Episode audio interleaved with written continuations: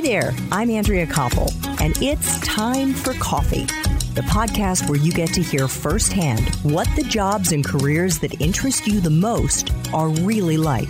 Hey there, Java Junkies. Welcome to another K Cup mini episode of Time for Coffee. By the way, K cups come in three sizes single, double, and triple shots, or roughly one minute, five minutes, or 10 minutes in length. So if you don't have time to throw back an entire caffeinated career conversation, these K-Cup mini episodes of T4C can give you a quick caffeinated fix, whether you're on the go or you only have a few minutes to binge. So grab your mug and take a chug, cause it's time for a caffeinated career double shot K-Cup with my guest, Jessica Yellin.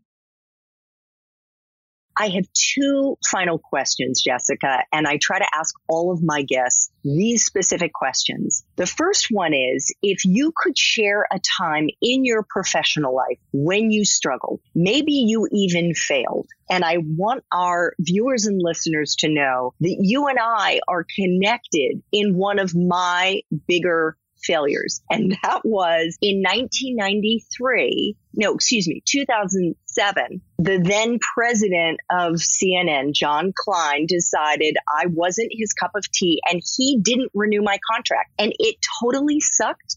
It was humiliating and it ended up being one of the greatest gifts that I could have gotten. But at the time, it completely sucked. And at least he had the good sense to hire you to replace me, Jessica, on Capitol Hill. So I say that because I mean, I think he had tremendous news judgment in picking you. He ended up helping me at the time. It really was one of the more painful experiences. And I'm just curious if you've had any periods in your career when you fell on your face. And the most important thing is how you persevered, and whether there was a lesson that you learned in the process. So, first of all, the answer is yes. First of all, you're exceptional and news is arbitrary. So, that's one of the hardest things about the television business is that it's not a merit based system and it's not necessarily a reflection of values or talent. It's completely the whim of whoever is the puppet master at the time. And for people who take work very seriously, I think that's very challenging. And I kind of write about this in my novel, Savage News, which is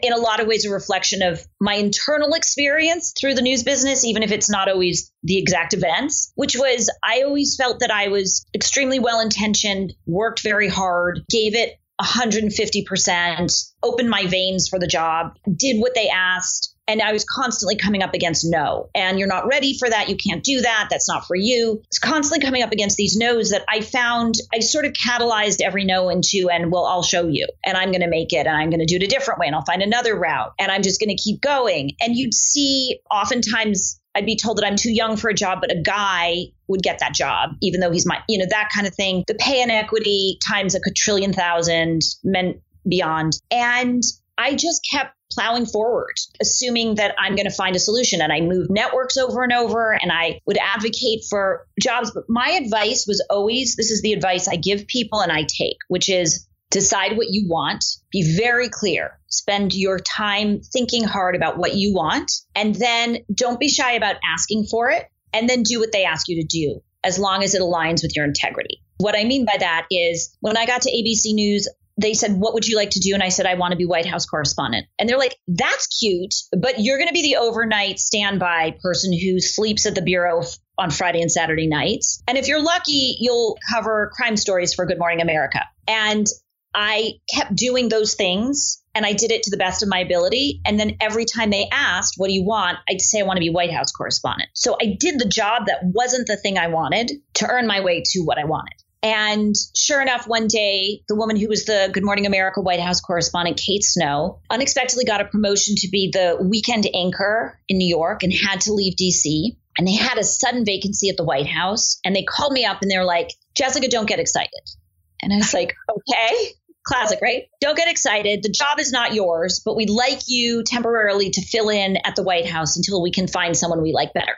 And that's how I got to the White House. And then I accepted their temporary thing and I just kept doing the job until they're kind of like, okay, you can have it. So the lesson from that is you'll get knocked off your feet. People will tell you no. As long as the experience is tolerable for you and you still want it, go for it. Let people know what you want and then do the work you're made to do.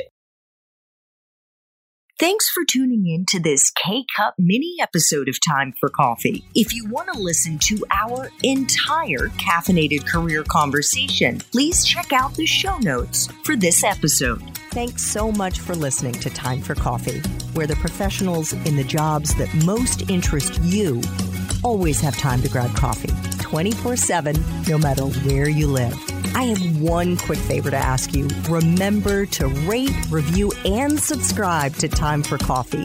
Thanks so much.